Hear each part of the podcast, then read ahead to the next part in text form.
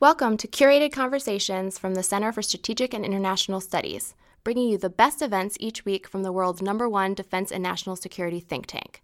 To explore the hundreds of events we host each year, visit us at csis.org. Good evening, and thank you for coming. Um, welcome to the Center for Strategic International Studies. I'm Andrew Schwartz here at CSIS, um, and thanks for coming out on such a you know slow news day. Um, we want to thank our, our amazing uh, benefactor sponsor, the Stavros Niarchos Foundation. Um, they've been with us all the way. They've helped us um, launch this series. They've helped us um, all along the way, and we're really, really grateful um, for their support. We also want to thank um, Texas Christian University, TCU, the Horned Frogs, um, who are the home of the Schieffer College of Communication.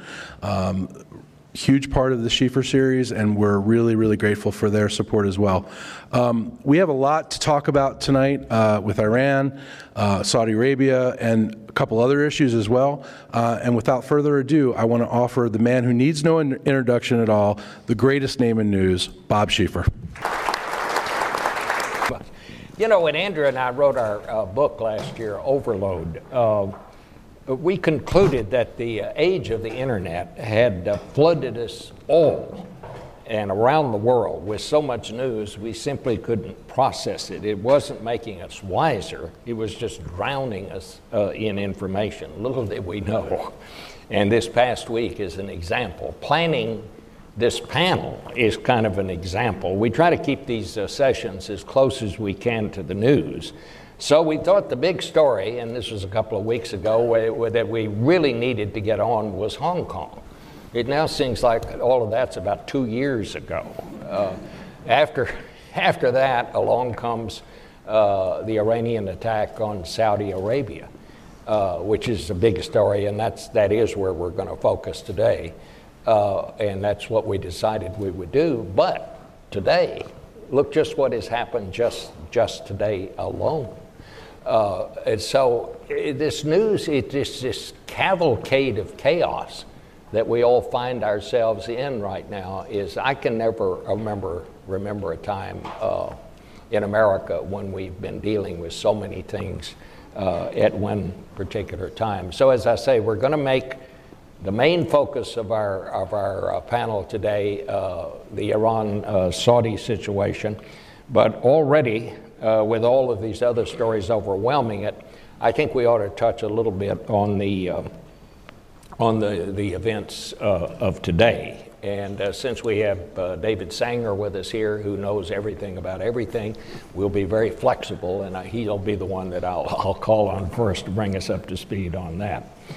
Our panel David Sanger, national security correspondent and senior writer at the New York Times, one of my oldest friends here in Washington. He's worked at the Times 36 years, covers a wide range of topics covering diplomatic and national security issues, including nuclear proliferation and the rise of uh, cyber conflict among nations. Seth Jones, right here, is the uh, senior vice president uh, and the uh, Zbig Brzezinski chair in global security and uh, geostrategy. Bob, He's that's also actually me. Huh? That's me. That's you? That's me. I thought you I'll were ta- the. I'll take it. I'll take it though. I thought you were the senior vice president of the Brzezinski Oh, chair yeah. in global security. Yeah. Okay. and it's then director of the Middle East program here at CSIS. Alterman is uh, lectured in more than 30 countries and five continents on subjects related to the Middle East and U.S. policy uh, toward the region. Seth, uh, I'm going to let you introduce yourself because I'm, I'm, as, as Humphrey Bogart said, I came to Casablanca for the waters. Uh, I was misinformed. That's our I know you very well. Har- Harold Brown Chair and the Harold Brown of the Chair. Transnational Threats Project here at CSIS. All right, and you did a remarkable study this summer, uh, which almost predicted uh, to the number of drones uh, that took part in the attack on, on Saudi Arabia. Uh, this report told you everything how vulnerable Saudi Arabia was uh, to those uh, attacks and what probably if they were attacked, what would happen. It happened. I mean, it's one of the most remarkable reports that, uh, that, I've ever, uh, that I've ever seen. But before we get to that, I want to get David. David, just bring us up to date on the remarkable things that happened today. You mean since lunch? since lunch. you know, Bob, I, re- I remember one day, I can't remember what was breaking, but uh, when you were uh, doing Face the Nation, and I remember showing up on the set uh, one Sunday morning, and all kinds of mayhem was breaking loose, and you had a big smile on your face, and you said, Nothing really juices a Sunday show like a little bit of news. okay. And uh, that's sort of um, where we are now. So let's see, since lunch, uh, we had the president tweet out that he is actually going to release the transcript of the uh, conversation that he had with President Zelensky of Ukraine back in late July.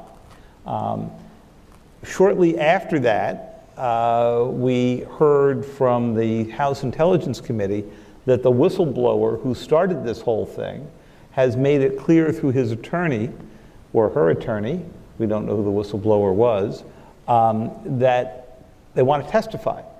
And that they have now asked the DNA, DNI's office to find a way to make sure that this whistleblower can testify. The acting DNI, because you're nobody in the Trump administration if you don't have acting before your title, um, uh, is um, going up in front of Congress on Thursday. And by that time, I suspect we'll have to have figured out a way to allow the whistleblower to testify because one way or another that story is getting out. Uh, meanwhile, um, just in other news, the Democrats decided to open an impeachment inquiry. Uh, and while they announced their intention to open the inquiry, my guess is everything is going to sort of hang a little while on what that transcript shows. My guess is it will probably be pretty inconclusive. We had already heard that it did not have the explicit threat that uh, the American aid to Ukraine would be, um, uh, would be withheld if uh, the president did not uh, help along uh, with the Biden investigation. We'll learn whether the Wall Street Journal was right with its sources that the president raised the Biden issue eight times in the course of the conversation. Um, what will that leave unknown? A few things. Wasn't the only conversation that President Zelensky had with Donald Trump. We also know that Rudy Giuliani had a number of conversations uh, along the way. So uh, my guess is that it will give us a taste of the relationship as they try to figure out who Zelensky is, because remember, they had not really expected that a comedian would uh, win uh, the presidency of Ukraine. Although, given the fact of the position that they're in now, they need somebody with a sense of humor. So, so John Alterman, you wrote a piece today about this is the president's third time to go to the UN, uh, and uh, it's a different time, and it is a perfect way for us to transition into talking about uh, Saudi Arabia. In yeah, well, I, you know, the first time the president went to the UN, as you recall, he had that remarkable Rocket Man passage where he said if, if, North, if North Korea attacks U.S. allies, we will have no alternative but to destroy the country. That shook up the UN a little bit. Last year, he went to the UN, and the president talked about how his administration in two years had achieved more than practically any administration in US history, and they laughed at him. They laughed in his face. This year, I think the president not only didn't want to have the bad news, but in many ways came to understand that the maximum pressure on Iran was not going to be sufficient, that he actually would need international support. And the international support wouldn't come from people who weren't at the UN, like Benjamin Netanyahu, who has his own election problems, and Xi Jinping and, and Vladimir Putin.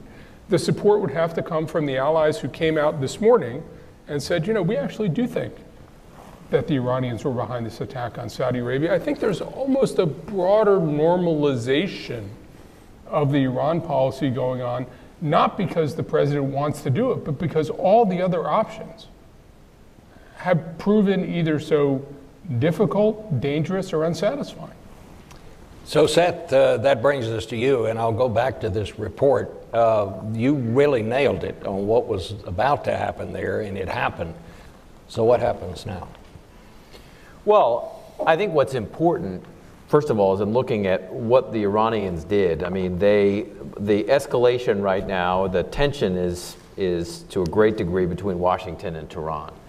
Uh, Iran makes a calculation to conduct an attack not directly against the United States, but this is what they are known for asymmetric, irregular attack uh, against Saudi Arabia. Uh, so it forces the U.S. into how is it going to respond? Does it respond with offensive cyber operations, which the U.S. did earlier in the summer, which David and others have reported on? Um, does it uh, strike targets in or around um, Iran itself, surface to air missile sites, command and control structures? Uh, does it work with the Saudis so the Saudis respond? I think the challenge, just to, to put it very bluntly, is how does the U.S. respond in a way that doesn't unnecessarily escalate the conflict to outright war, but yet send a clear message to Iran to stop this kind of activity? And the second part of that is also how do you find a way out of this tit for tat right now? And I think part of this is is negotiations right now, which, which unfortunately uh, remain uh, largely, uh, uh, you know, they're, both sides are talking about possible negotiations. We've got no progress along these well, lines. Well, what, what would the options for the United States be right now? Well, uh, again, I think we've got what, what I would call indirect, an indirect response. That could be a cyber uh, operation that could be taking down an unmanned vehicle, uh, something that doesn't kill anybody on the Iranian side. Uh, it could be also using the Saudis to do it um, because they were the ones that were targeted, or it could be a direct U.S. military response. There are costs and benefits in all of those responses. I was just in Israel uh, about a week and a half ago. And I will tell you, though, that what a range of Middle Eastern leaders that I spoke to said is the longer time goes by without a direct U.S. response, the more it looks, at least in the Middle East, like the U.S. is weak. So the president started out on this saying we're locked and loaded. Uh, that no longer seems to be the policy. Is I, I mean, I have no idea what the United States policy is here, and I I and you couldn't really tell from listening to the president's speech today. I mean, everybody had expected, Bob, that when the president went in front of the UN today, Saudi Arabia, the attack was going to be front and center, the first item he was going to take on. I mean, after all, his Secretary of State, Mike Pompeo, went on your old show on Sunday and declared that this had been an act of war and that the Iranians were behind it. The president did not use the phrase act of war.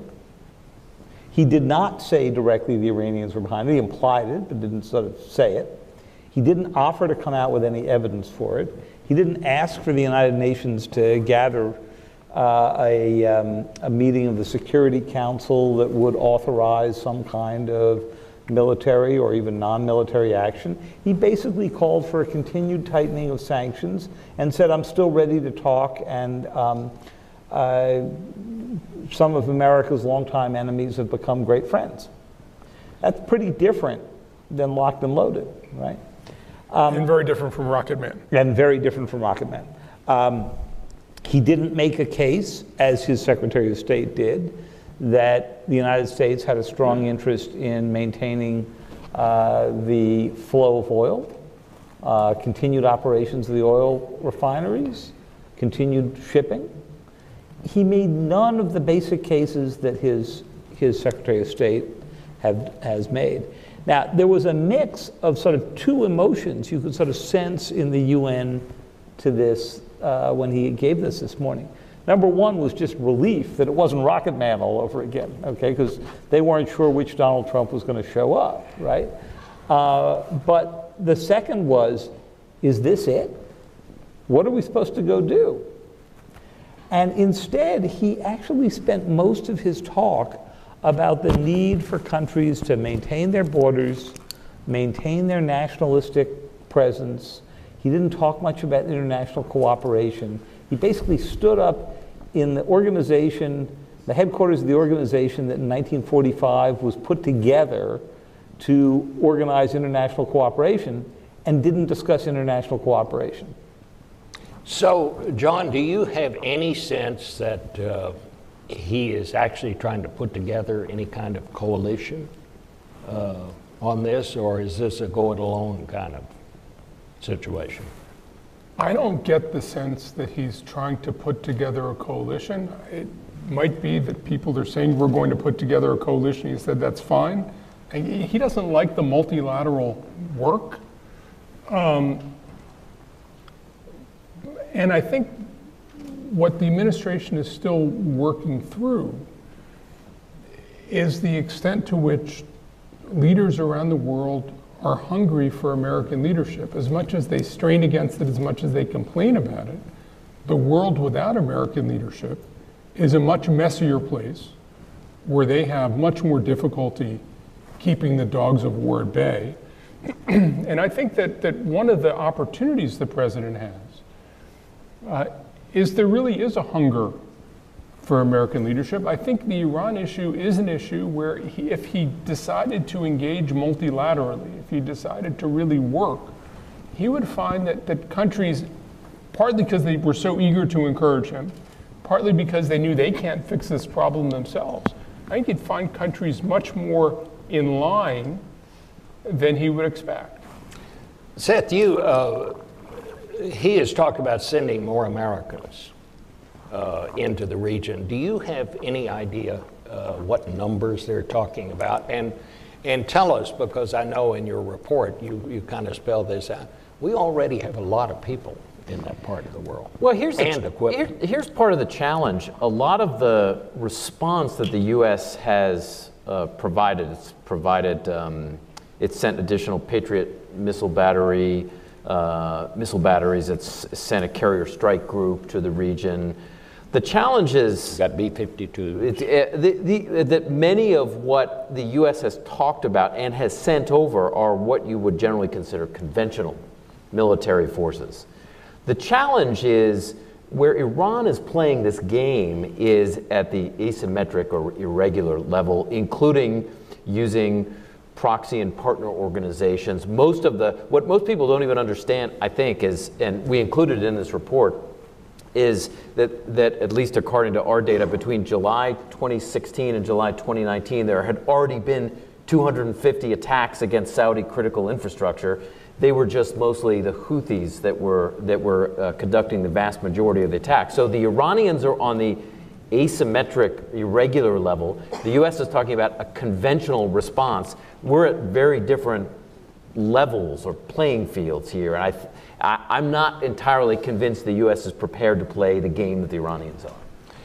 So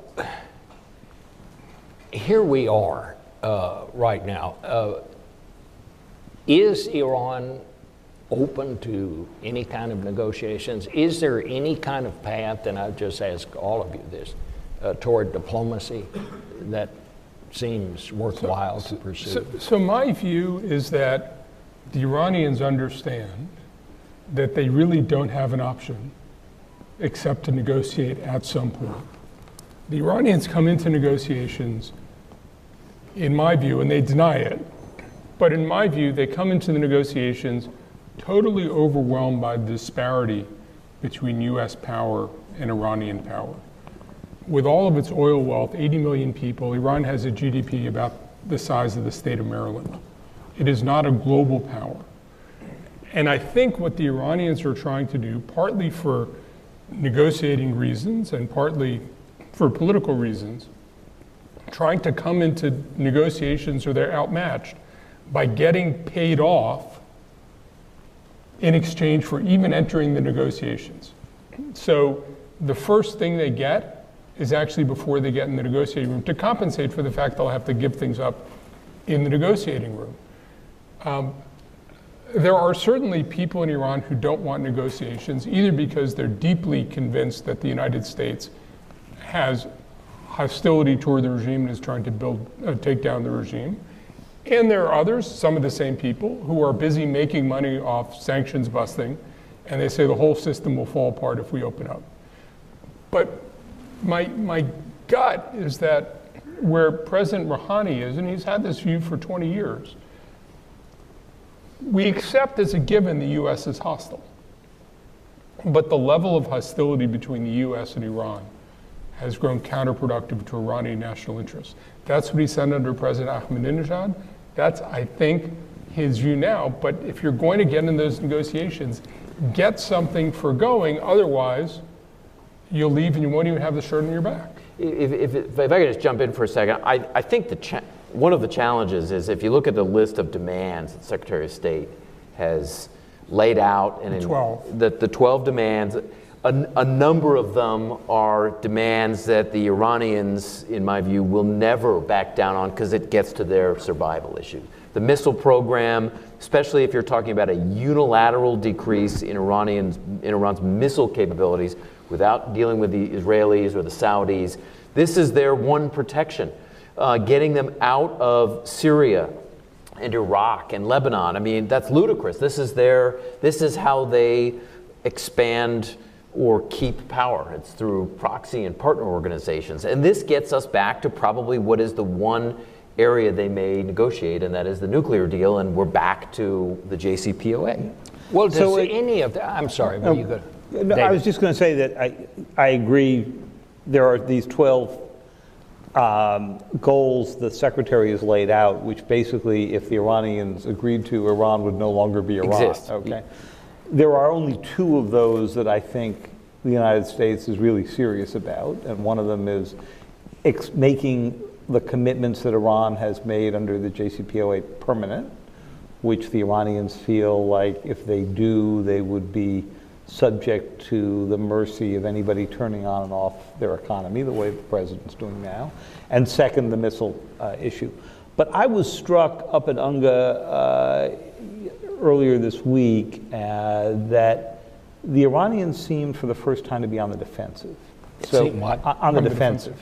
A year ago, they came in, they were in pretty good shape. The Europeans were with them, not with the United States. The Russians and the Chinese were with them, not with the United States. Uh, they were trying to put, they were still inside the deal, the, the, the Iranians, and they were trying to put together something that would enable them to continue to get revenue even without the US. So they were basically saying, you want to be out of the deal, you're the one isolated.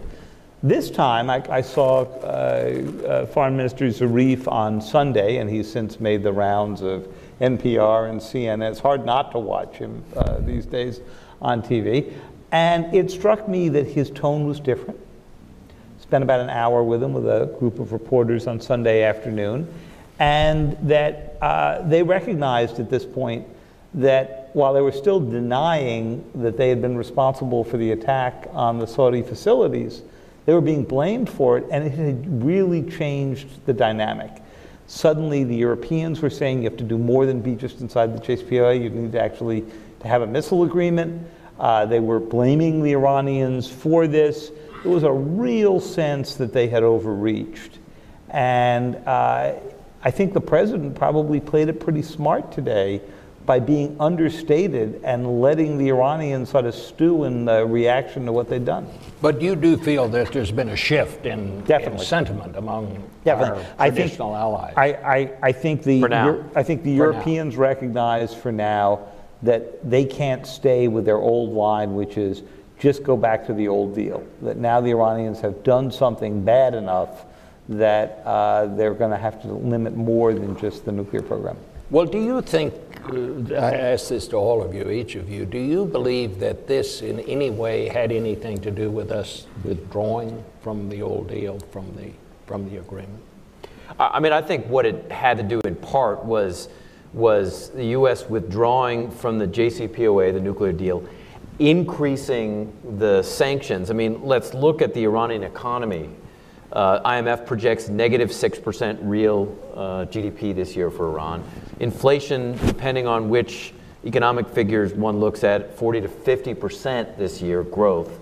Uh, the Iranian economy, and, I, and, and Iranian officials have told John and I too, that they are feeling significant economic pain. So, with no negotiations, with uh, significant economic pain, I think when you put those two together, you get an Iran that feels like it has no other options right now. And I think that's the position it was in. And I, and I think, you know, Iran is trying to create a crisis but not create a war. And they see the crisis as the most advantageous way for them to enter into negotiations. The danger is that they're going to stumble into a war. But they, they sold the nuclear deal to the Iranian public on the premise that it was really going to improve the economy and people's lives and things would get much better. And they look like they were taken. So, from just from a political perspective, the, the U.S. Um, walking away from the nuclear deal has, has shaped Iranian politics and, and, uh, and made Rouhani and others pay a real price. Uh, I was talking to Dr. Hamre, the head of CSIS, the other day, and he was saying that he's not so sure that Iran poses the national security threat to this country that many people uh, ascribe to it. Uh, what do you think about that, David? Well, And he mentioned, you know, again, the, an economy the size of Maryland. Right. So they can't reach us with their missiles, unlike the North Koreans, who we think can. We don't know how good they are or what their aim would be like, but we think they could make it. Um, they don't have nuclear weapons, unlike the North Koreans, right? Um, their economy has been largely in free fall. So they only have one way to get at us, and that's their increasingly skilled cyber capability. And uh, just to look at the public indictments of the Iranians by the US, uh, they've successfully gone after uh, American banks, not with anything too devastating, but in 2012, the banks were pretty frozen up. They tried to go after a dam in the, in, uh, the suburbs of New York. If they had asked me, I would have told them I used to play on that dam when I was a little kid and there's no water behind it, but you know, they, were, they were just getting started, right? Um, they've shut down Sheldon Adelson's casino in Las Vegas. Can you think, Bob, of a nastier thing to do to Americans than go after their casinos? You know, uh, but they wiped the hard drives on that after Mr. Adelson had suggested that if Iran um, uh, didn't give up its nuclear program, we should just drop a nuclear weapon in the desert and tell them Tehran was next. And they said, "Hmm, Adelson, desert, casino. It'd be a shame if that didn't turn on." So they have shown a capability to come in in minor ways and get at us. And that's the fascinating thing going on behind the scenes in the US right now as the US tries to figure out is there a cyber solution to sending a message to the Iranians that doesn't blow back on us? It's interesting, isn't it, under the Time Marches On uh, banner, the difference uh, of the importance of Saudi Arabia to the United States now as to what it was, say, 10 years ago, where we are now the world's uh, leading producer of energy. And uh, is that made a difference in our in our relationship? Will that make a difference in how we deal eventually with this situation? I mean, it must. I, I, I, you know, I was talking to somebody. I mean, I guess what I'm saying is, is protecting the Saudi oil fields uh, worth risking American lives, sending Americans You, here? you could argue that if 10 years ago somebody took out 50% of Saudi's oil capability, oil markets would have gone berserk. and we'd have gas lines in America. There is barely a ripple. I mentioned that to somebody who works closely with the Saudis and say, well, markets are wrong sometimes. But I think from a Saudi perspective, to look at the bipartisan criticism on Capitol Hill, to look at know, the former U.S. ambassador to uh, Saudi Arabia, Bob Jordan, had a piece in Politico today. Said Congress is enabling Saudi recklessness.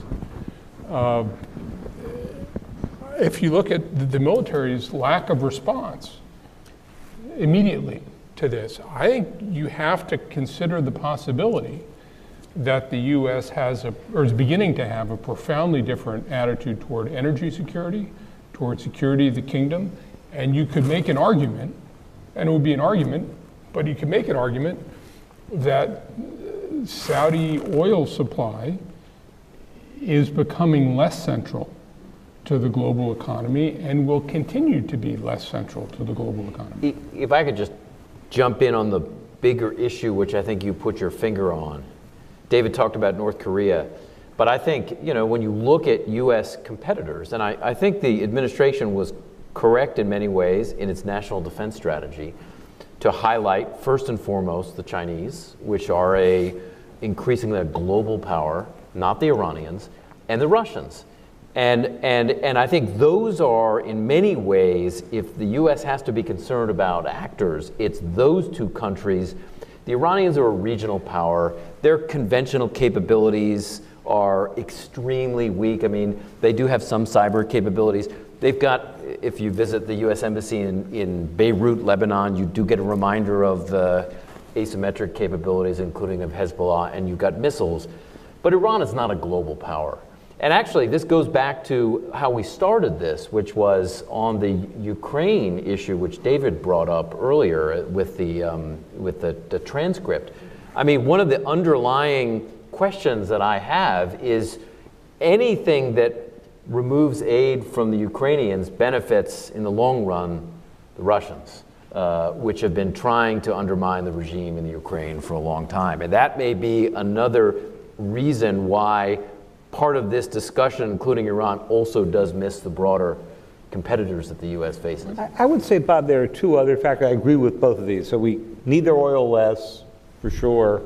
Uh, and uh, we, we feel right now that we're overextended in the Middle East. And the president himself, you can see this tug of war go on in his mind where he says locked and loaded. And then today at the UN, he's saying we're past the era of endless wars. So people have a little bit of East war fatigue, and that's understandable and a good thing. And there's a third element too, which is it used to be easier for the United States to maintain that the Saudis were our closer ally and the, you know, that uh, their violations of human rights were nowhere near um, what uh, the Iranians were doing. I think post Khashoggi, that's a really hard argument to make. And I think any president, not just Donald Trump, who was going to go out and argue that the United States was going to risk getting into a war to save MBS after he had just cut up an American or his, his uh, envoys had cut up an American resident who was a Saudi dissident and a Washington Post columnist, I think they're starting to pay the price. And just on this issue yes. of, of, Iran being a global power, we interviewed Wendy Sherman uh, in a podcast that was released today um, from the Middle East program. And, and one of the interesting things that she said was comparing North Korea to Iran. North Korea really is a hermit kingdom, and they're very parochial. The Iranians aren't. The Iranians are cosmopolitan. The Iranians are all over the world. They are not a global power, but they're globally integrated, and I think that gives us the possibility of a different future with Iran if we can figure out a way to do it. Somebody like Javad Zarif has spent 30 years in the United States. He is sophisticated. There are other Iranians who are knowledgeable about the world. I think there's a certain glimmer that we should have when we deal with, with Iran that I think we don't necessarily have when we deal with North Korea. Okay, we're going to go to questions from you all because I want to leave plenty of time for that. So while you're thinking of your questions, I'll just ask one uh, final question of the panel here. So, what are China and Russia doing right now? We really haven't heard much, uh, much comment from them. Uh, obviously, they're watching. How are they taking all this, do you think, Seth?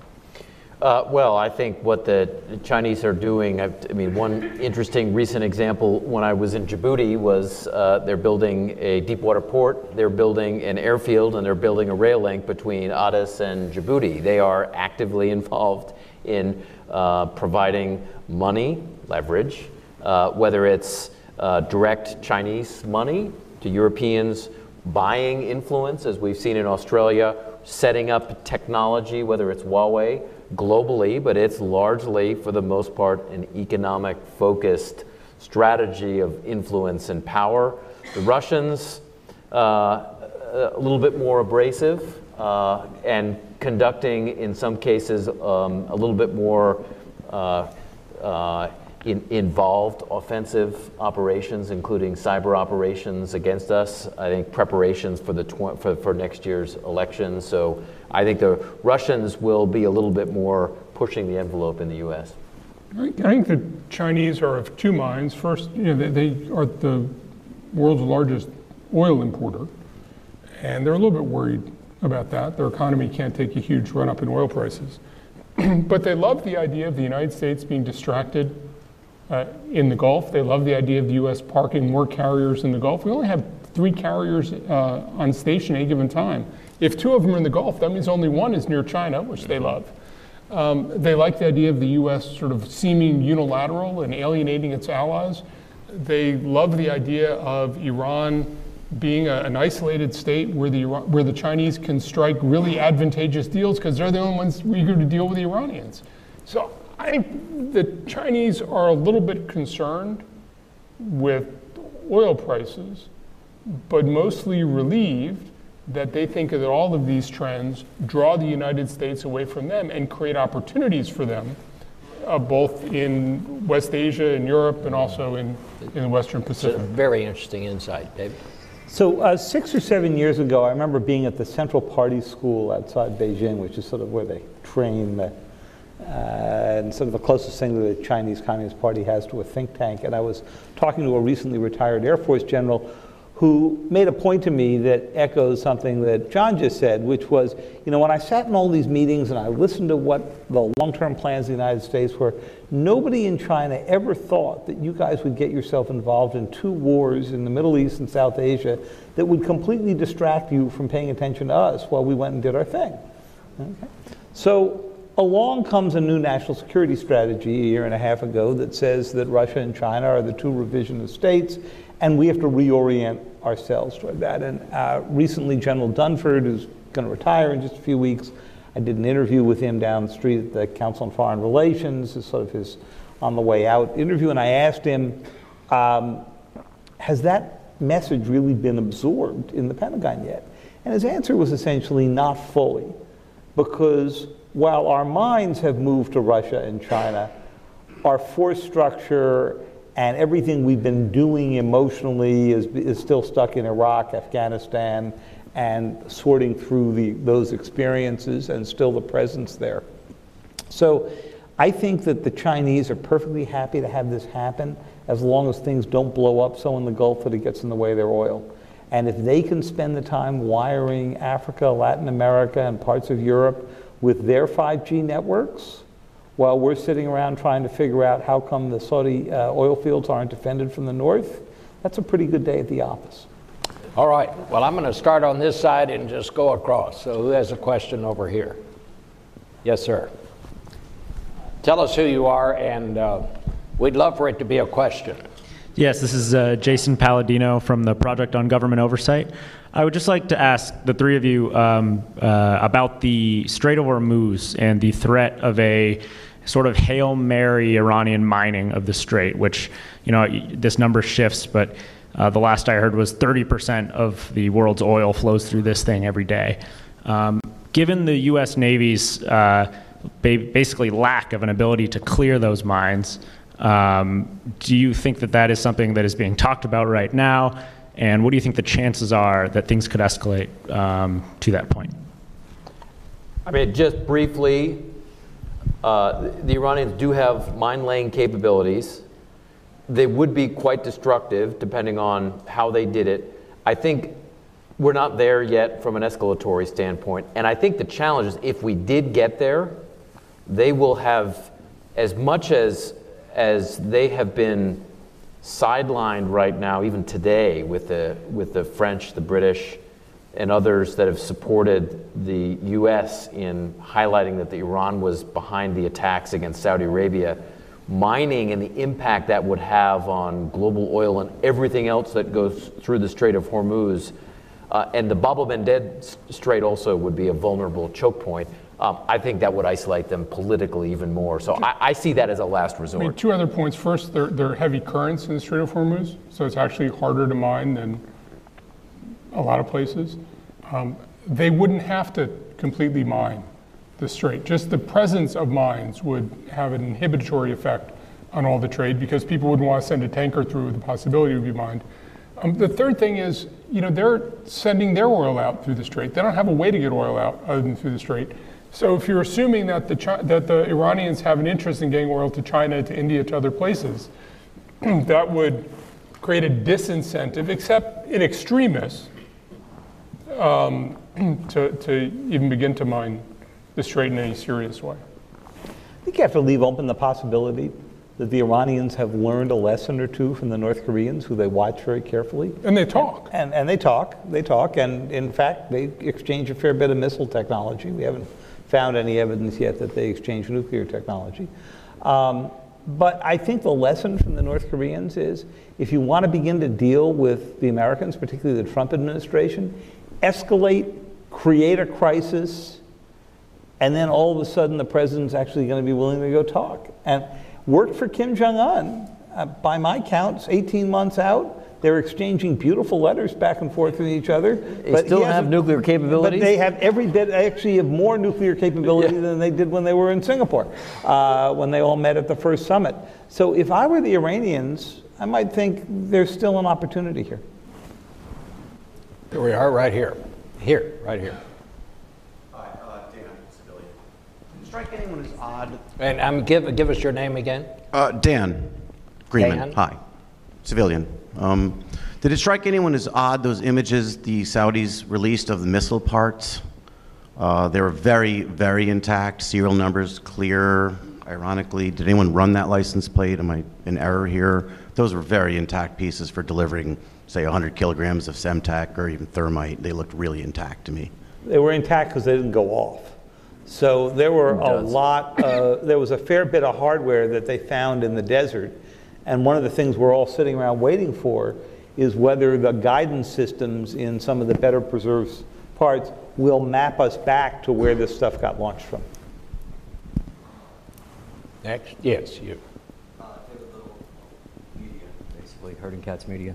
Um, my question is about Israel, and I know right now they're kind of uh, distracted with their political turmoil, but um, they're kind of a wild card in this situation. Would they do something to benefit Saudi Arabia? Maybe like a pre-strike? Would they do something to benefit Saudi Arabia? Yeah, I mean, like to help them out in this situation. Like maybe, I don't know, Iron Dome, or maybe do a, a strike of their own on the base, or on.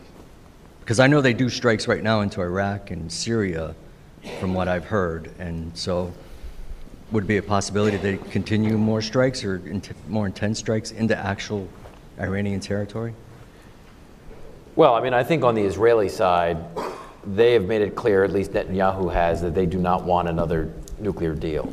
Uh, they have also, as you noted, conducted hundreds of strikes. We've put together a data set here at CSIS on the Israeli strikes. What's interesting is, is at one point they were largely targeting uh, Iranian linked sites in, in and around the Golan Heights in southwestern Syria. But they've expanded to almost everywhere, uh, all north, south, east, west, center in Syria. Iraq recently, deep into Iraq, including around Baghdad, as well as in Lebanon. So I don't, but, but these are primarily Israeli interests. So I don't think the Israelis have an interest per se in striking Iran for Saudi purposes, but they have interest in uh, keeping an eye and limiting the capabilities that could target them from Syria and Iraq and Lebanon. But I think what you're highlighting is the possibility that you know that when, the Iranian tension is not just with Saudi Arabia, it's not just with the U.S. There is a regional uh, conflict that, that's going on right now, and there, that does have implications. And just two other points. One is that, that as Israel has gone after Iranian targets, Iranians have died, and the Iranians haven't responded. It's sort of an interesting set of data points that Israel has been quite aggressive, and the Iranians have acted like, you know, we got caught and back off. That hasn't created an escalation. Um, the other thing is, I think if Israel were to help Saudi Arabia, that would be a bridge too far for Saudi politics. Uh, there is, you can talk about a commonality of interests. All the intelligence people can talk about the intelligence things. But uh, if you were to talk to the Saudi public, there still is a view that Israel is an illegitimate occupying power that dispossesses the Palestinians and occupies the holy sites and all those kinds of things. And I just, I think while, while the Crown Prince may want to show he's moving in that direction, I don't think that's a place you can go right now. Right here. You, sir, on front row. Here comes the mic. Wait for a mic or not? Yeah. It's right here. Hi, Bruce Guthrie, retired bureaucrat. Um, ages ago, the U.S. sent troops to Saudi Arabia for the war in Kuwait, and somebody got ticked off and blew up the World Trade Center uh, because of the U.S. troops that were on sacred soil. Is there any risk that sending more troops to Saudi Arabia is going to cause some other uh, thing that we don't can't anticipate? It's a good question. You know, hard to know, but the numbers that we've heard for this additional uh, deployment that was announced on, on uh, Friday sounds pretty small. We were told under a thousand. So, uh, Seth, what's the total number we've got out there now? In the Gulf in general? In the Gulf in general, we've probably got, Depends, it depends where you put the boundaries, but Yeah. so it's 16, 18, somewhere.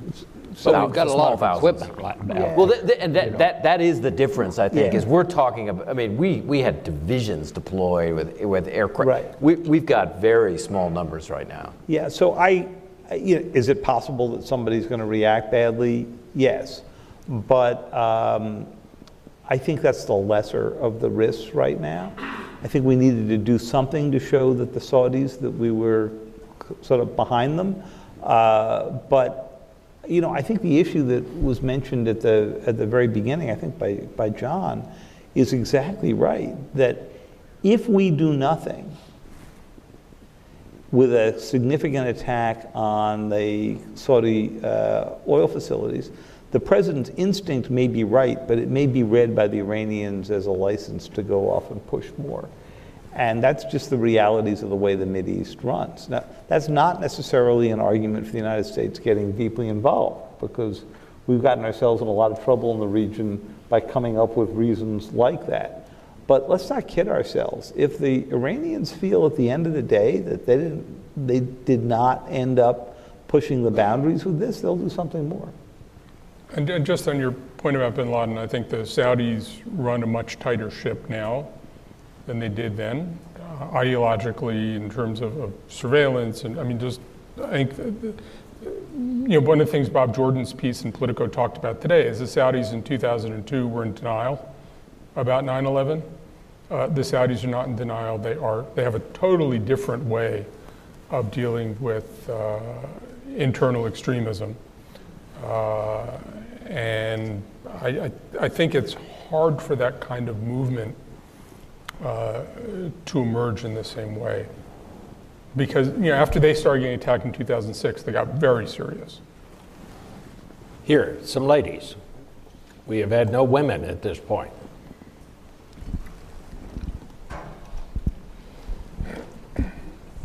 Hello, Arwa Mokdad. Thank you all for your time today. I wanted to know how do you think these recent attacks will impact the war and humanitarian crisis in Yemen? Thank you. Whoever would like to take Was that. there, the Yemen. question was, how does the, the This affect attack Yemen. affect the war in Yemen? Yeah. It's very difficult, by the way, the acoustics in this room are just awful from up here. So if we have to ask you to uh, repeat the question. It's, we just, uh, No, I heard it. She, she asked. You got it. Yeah, the, Well, the question was how the, the attack on Abqaiq and Khurais uh, will affect the humanitarian situation in Yemen. You know, I think, frankly, it kicks off precisely the discussion we were having here, precisely the question Bob Jordan was addressing in Politico today. Does the U.S. have a responsibility to move Saudi policy on Yemen? Is acquiescing to the Saudi direction on Yemen in America's interest? I, I think from what I've seen, and I'm sure you've spoken to people as well, this is a debate that has been simmering in Washington for more than a year. It feels to me like it's in a different place. I keep hearing the Saudis are looking for the door on Yemen. Clearly, the Emiratis have gone out the door on Yemen. What that means for Yemen, what it means for the diplomacy on Yemen, all those other things is different, but it does feel to me like there is a broader debate, perhaps accentuated by the question what are we going to do for the Saudis now? Where discomfort with MBS, Khashoggi, uh, the arrest in the Ritz Carlton, with all those other things, I think is creating a different debate, added to the urgency of what are we going to do about Abqaiq and Khurais, that will have us, I think, make some decisions. Again, by the time you actually get to, to poor people in Yemen getting food and medicine, I don't know how it looks there. I don't know what the time frame is.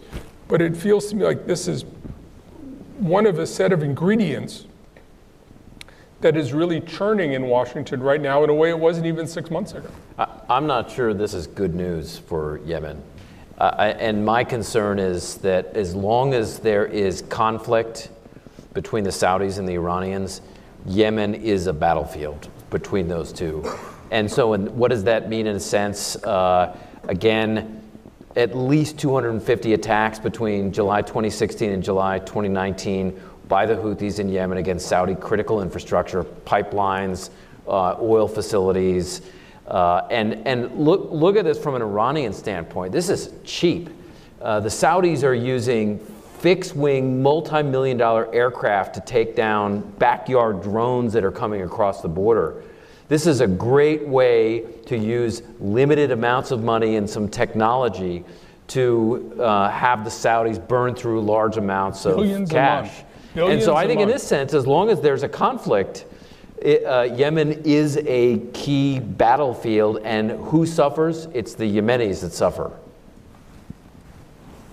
Back here, this lady right here. Hi, I'm Jennifer Cannon, DoD. Uh, for Iran, what does winning look like to them in this conflict?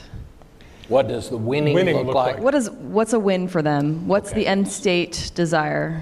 Good so question. The, the win for the Iranians at this point, you know, you don't have a long game if you don't have a short game, right? And the short game here is get the sanctions lifted. Because get the sanctions lifted. The sanctions, you know, for all that one can criticize the Trump administration for how they've conducted Iran policy, whether they've had a process, whether it was smart to get out of the JCPOA or not. You can say this the sanctions that they have put in place have been far more effective than I guess they would be a year ago, and I'm betting that, that what my colleagues here guess they would be uh, a year ago. They have cut into um, Iranian revenues far more deeply than I think I anticipated at that time.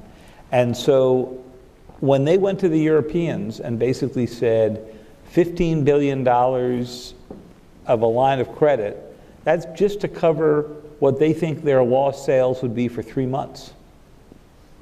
And uh, what have they been doing? They've been on a steady escalation up of getting out of the Iran deal.